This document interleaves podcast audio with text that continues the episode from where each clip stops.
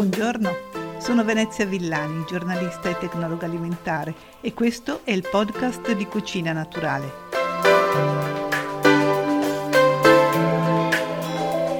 Oggi voglio parlarvi di etichette, nello specifico dell'etichetta nutrizionale, perché può essere veramente fonte di numerosissime informazioni, utilissime per decidere quale scegliere tra due prodotti che all'apparenza sembrano molto simili.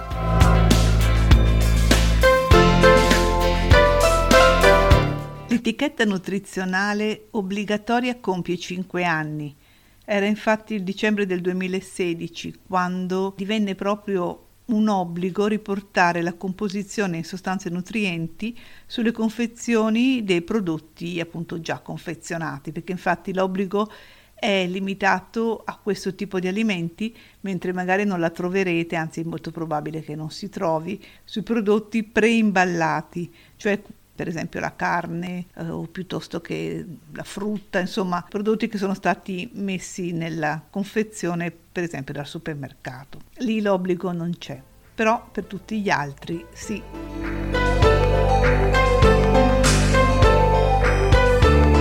La tabella nutrizionale deriva da un'analisi fatta chimicamente della composizione del cibo. Questo è necessario soprattutto per i prodotti originali, mentre alcune categorie di alimenti standard possono anche avere una tabella che il produttore ha ricavato da siti ufficiali di composizione degli alimenti. Però per i prodotti più complessi è il produttore che deve dare appunto questi valori in modo che si possa capire bene qual è la composizione chimica nutrizionale di quell'alimento.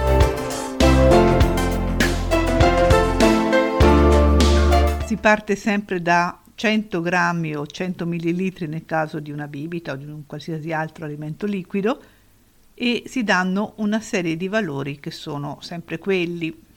Cosa troviamo? Innanzitutto l'energia che quel cibo apporta, che viene riportata sia come kilojoule che come kilocalorie. Poi abbiamo i grassi e si specificano sempre gli acidi grassi saturi, per cui troviamo scritto grassi di cui acidi grassi saturi. Lo stesso vale per i carboidrati che comprendono tutto e poi si specifica di cui zuccheri. Poi ci sono le proteine e il sale. Su base volontaria il produttore può riportare anche le fibre e questo però diventa un obbligo nel momento in cui sull'etichetta ci sono indicazioni tipo ricco di fibre. Ci sono altre sostanze nutrienti che possono essere indicate o che devono essere indicate, mi spiego meglio. Se sull'etichetta si parla per esempio del fatto che questo alimento è ricco di acidi grassi monoinsaturi, evidentemente bisognerà riportarli insieme anche ai polinsaturi.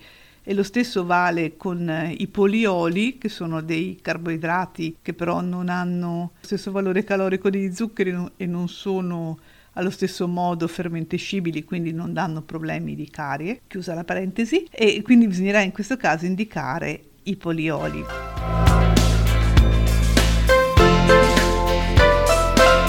Per quanto riguarda le vitamine e i minerali, devono essere sempre riportate se quelle specifiche vengono citate nell'etichetta tipo ricco di vitamina C oppure contiene vitamina A e in ogni caso per poter essere presenti nella tabella nutrizionale devono coprire almeno il 15% del nostro fabbisogno giornaliero.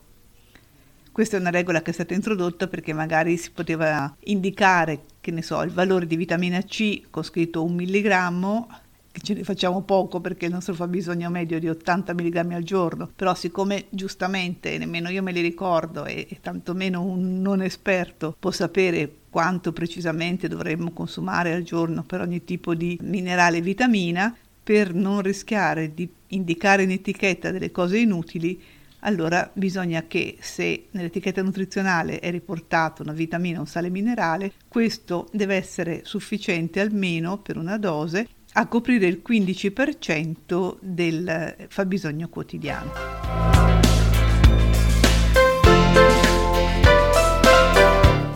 Parlato di dosi perché l'etichetta nutrizionale deve essere obbligatoriamente riportata, come dicevo all'inizio, per 100 grammi o 100 millilitri, ma molto spesso è affiancata dalla porzione.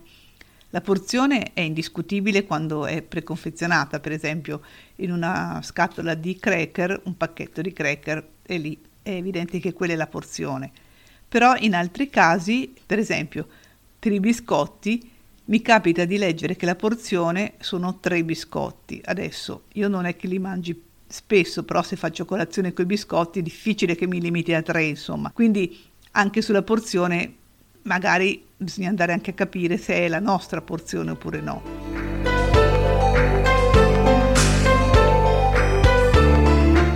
Insomma, la tabella nutrizionale, in particolare la tabella riferita ai 100 grammi, è interessante in sé, ma interessante anche perché ci permette di confrontare due prodotti che ci sembrano uguali. Facciamo sempre l'esempio dei biscotti. Vediamo due tipi di frollini che hanno magari lo stesso tipo di composizione come ingredienti. Potremo andare a verificare per esempio quale contiene meno grassi saturi oppure meno zuccheri.